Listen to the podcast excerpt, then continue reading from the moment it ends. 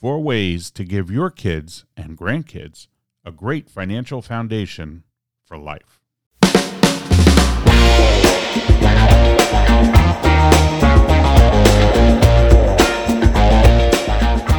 Welcome to another episode of Millstone River Live, a podcast brought to you by Millstone River Wealth Management. Hello, Matt. Adam, how are you? I'm doing well. I'm excited because we're talking about a subject today that is probably um, one of the brightest parts of my day when um, I hear the great news from a client that their family is expanded, that they've uh, have a, a, a child or a grandchild on the way. And generally one of the first, you know, follow-ups to sharing that news with me is, what can we do to build on or or, or start off financially a good foundation uh, for that, that baby that just arrived? So I thought today perhaps we could uh, give a couple of different ways that that, you know, that perhaps can be implemented. You know, we all want what is best for our children and grandchildren. We want them to develop into kind, capable, and responsible people. Uh, but study after study shows that money is one of the leading causes of stress and unhappiness. Uh, and there's, you know, probably, you know, few better ways to positively implement, implement their future happiness than, you know, giving them a financial head start.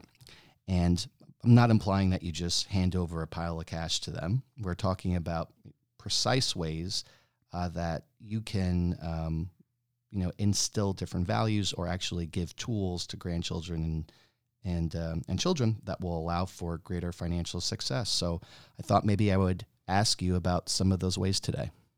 I think it sounds great. I think we want our kids to be happy, and that doesn't just mean handing them some money, but we can definitely give them a good financial foundation that will last well beyond the lesson that you impart. Yeah. Uh, oftentimes, uh, you know, we hear from, from people that, you know, only if I had known, I would have done this. So I think, you know, today's discussion is to try to uh, throw out some ideas that, that might be things that they can get started with uh, right away. And um, so maybe one of the first is, um, oftentimes, if there uh, are some funds uh, available uh, to uh, a child, the question becomes, you know, what what investment vehicle can they use to save and, and set them up for the future? And what's one of the ones that we like? Yeah, so, I mean, most of the time, if we're talking about young children, uh, their tax situation, their, you know, kind of overall financial picture, it's often well-suited to open a Roth I R A. Um, it could be a financially effective thing to do for kids of just about any age, and the tax benefits, as I said, usually work very well. Not always for adults, but almost always for kids. Uh, contributions to a Roth I R A are after tax, and the gains that they accumulate over time accumulate tax-free. That's the benefit. So when you take that coupled with their youthful age, the Roth I R A can be remarkable. Gains will have decades to grow. These are retirement accounts. Not everybody thinks about opening a retirement account for a young person, but it's smart.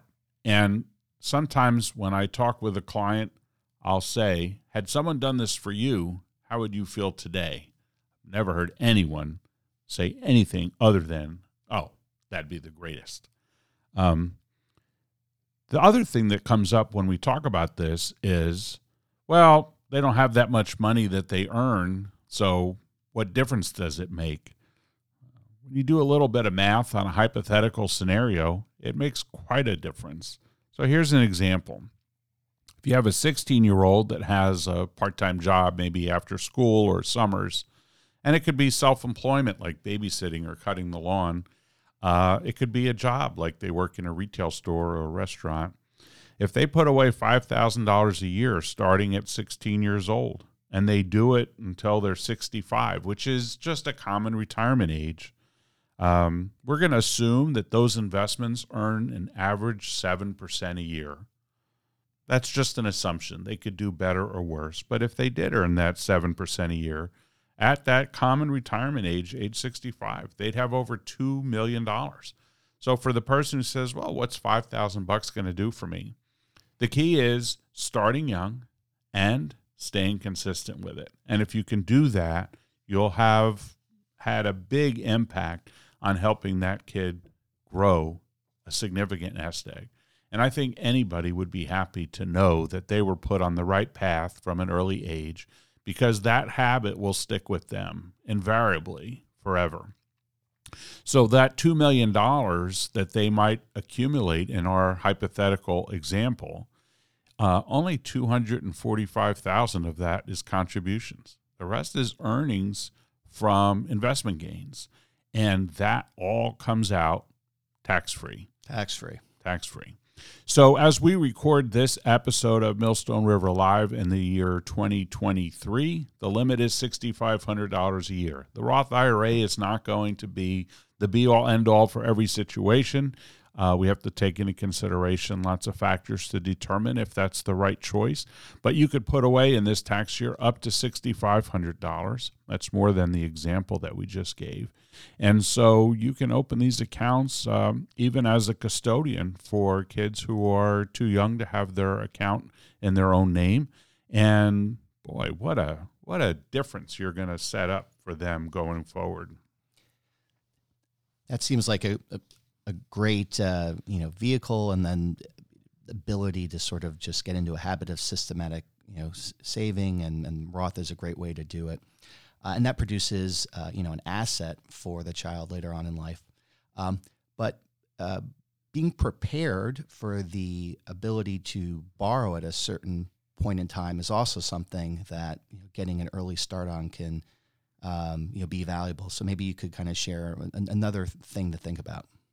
Yeah, I think if you want to help your kids out in life, one of the other things you can do for them financially is to help them build a good credit score. And that means not just doing it for them, but helping them understand what is a credit score, what goes into how it's calculated, and why is it so important. You know, for people who know me personally, you know, one of my favorite T V shows of all time is The Honeymooners, and there's a famous episode where Ed Norton goes down to the local store and he keeps buying different kitchen appliances and even a new T V set, um, which in the nineteen fifties was a pretty uh, special thing. And the guy who owned the store would give it to him on time. Just because he came in and made his payments every single week on payday, he knew that he was a good risk and he'd give him money. Well, it doesn't work that way anymore. And so now anyone who's going to lend you money, whether it be to buy a car or a home or even a student loan, they're going to run your credit score. And by the way, credit scores go far beyond just borrowing. Credit scores are used when calculating things like insurance premiums or when making job offers to applicants. And so we think it's important to understand these credit scores and to use them to your advantage to make sure that you're score is as strong or high as can possibly be. So it takes some trust, and the benefits of the child, you know, will last them really for as long as credit scores are around. And I don't think there's any hint that credit scores are going away. Um, and as these kids transition into becoming adults, they'll be better positioned for all kinds of things like making purchases or getting good jobs if they have a higher credit score than those with a lower credit score. And like anything else in life, parents, grandparents, we want to make sure that we help our kids get set up on the strongest possible foundation. So uh, one example is you could name your child uh, once they turn eighteen years old, for example, uh, as an authorized user on a credit card. Give them the ability to demonstrate responsibility, that they can make purchases responsibly and make payments responsibly, that those payments are made on time, and then it's reflected in their credit score, which helps them build that score uh, from a very early age. eighteen is about the earliest I think you can do that in most states, and so what will end up happening is that they will have built uh, something of uh, uh, credit history before they even go out for their first official loan or credit score inquiry. The problem that many young people have when it comes to borrowing money is that they have not bad credit necessarily, but no credit. And so this alleviates that problem, and it teaches them an important lesson that will last the rest of their life. Uh, you know, a good credit score can help someone um, borrow at maybe more attractive rates for one of the major debts that you might have in life, you know, getting a mortgage for a house. Um, but there's another um, major uh, expenditure that sometimes requires debt that, you know, good counseling and advice uh, can help, uh, you know, help steer someone in the right direction. So maybe you could talk about the process of, you know, managing college debt. I think college debt has got to be one of the biggest hot button topics for people in many, many walks of life now. Uh, we hear people every single week, the topic comes up when it comes to, uh, because I have a college loan payment to make, I can't afford to do whatever, fill in the blank. And it could be something that hinders their ability to get started in life when they have their first job in their career path. It could be uh, hindering their ability to buy a home or a car or just even have a comfortable lifestyle. Uh, when it comes to college debt, I think what happens is that uh, kids applying to college are excited about the process. They think about writing their essays, and they think about their transcripts, and they think about even what they want to major in uh, as a as a student. They don't always think about the financial aspect. For parents who are unable to pay for it or who haven't taken on the loans themselves, what happens is that these students, when they graduate from school, are forced to make life decisions that they may not otherwise have made if they didn't have this college debt to deal with. So one of the lessons we thought we'd share today is just about um, how to pay attention, let's say, to how much you're actually borrowing, and to think about it in terms of what your future income might be. Um, this is not for everyone, but one rule of thumb is that your college debt should be limited to about one times your expected earnings upon graduation. So what's your starting salary going to look like? And your college debt should not exceed about that amount. And the reason that that's significant is at that debt level, that loan should be comfortably paid off within ten years. The problem we see is sometimes people will take on a significant amount of debt, uh, unattainable levels that prevent them from being able to pay it off in a reasonable period of time. Um, as we record this episode, also in twenty twenty-three, uh, we are heading into a presidential election campaign cycle where this topic will be discussed. And regardless of which political party you affiliate with or where you stand philosophically on the government's role in college debt, whether kids take on too much or whether the value of education is worth it, we think that it's important to give some thought to. And one of the other ways you can do that as you're preparing your children or grandchildren is to avoid the, you know, uh, sticker price of how much it costs to go to school. Pay attention to the net price, and you can find the information about the net price as a calculator at a website which every high school kid knows about, college board dot org. And if you go to that and use it as a resource, at any time you can take a look at this information. You'll be able to see what kind of financial aid is offered for different schools and so on, but you'll be able to see what it will actually cost. What is your actual out-of-pocket cost, in other words, to attend that school? And you have to think in terms of whether this is an attainable dollar amount or not. And that should be just as important a criteria as whether they offer the field of study that you're interested in, or what the campus looks like aesthetically. Can you afford it, and can you pay it off if you're borrowing for it?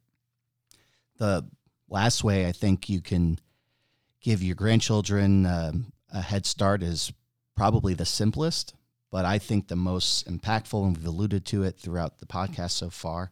Um, Matt, maybe you can talk about ways you can just simply talk with your children and grandchildren about finances. Absolutely. At some point, this topic of money became taboo in many families and circles. I'm not sure exactly why that is. People are secretive. They sort of hold their cards close to the vest. And I think that's hurting uh, our kids. And the better thing to do might be just to have conversations. They don't have to be orchestrated, and you don't need to be an expert. Um, but I think it's important, and I'm sure you agree, that having an opportunity to instill good values, explaining the rationale behind some financial decisions, and if you're willing to make yourself vulnerable, Even share some of the things you've done, good and not so good, and why you did them and what the outcome was. And our kids will learn from that. You know, we teach them how to catch a ball, and we teach them how to ride a bike, and maybe even to catch a fish. We ought to teach them about how to manage money, how to save for the future, how to borrow responsibly, how to build a good credit profile so that it sets them up for the best possible chance of success throughout life. But these financial discussions, starting at an early age during childhood, will go a very long way uh, in your role as either their parent or their grandparent or guardian, or even just the aunt or uncle who wants to impart some very important wisdom. You know, we talked about opening up a Roth I R A from an early age, building credit, managing college debt. You know, these are all important. None of them matter nearly as much, I think, as having that conversation and just talking about money so kids can learn from that. And you might be surprised. You may learn something too. I agree. And I would say if for whatever reason uh, you are uncomfortable with that or feel like you need help, I know Matt and I on numerous occasions have met with the you know children or grandchildren of our clients and have had um, you know from a from someone other than the family member try to give them that sort of same guidance that we've you know we just discussed today. I'm and happy it's a, to do it. Yeah, and it's a great topic. I'm glad you mentioned that. I mean, I think that Uh, if you are interested in having this conversation with your kids, but maybe don't know where to begin, give us a call. We'd be happy to help you out. Raising Financially Aware Children is a resource that we have discussed with many, many clients and potential clients, and we'd be happy to discuss it with you as well. So if that's a topic that you'd like more help with, that's a great reason to reach out. And both Adam and I are always happy to have that conversation. Thanks so much, everyone, for listening. We hope this was valuable. We look forward to checking in with you on a future episode of Millstone River Live.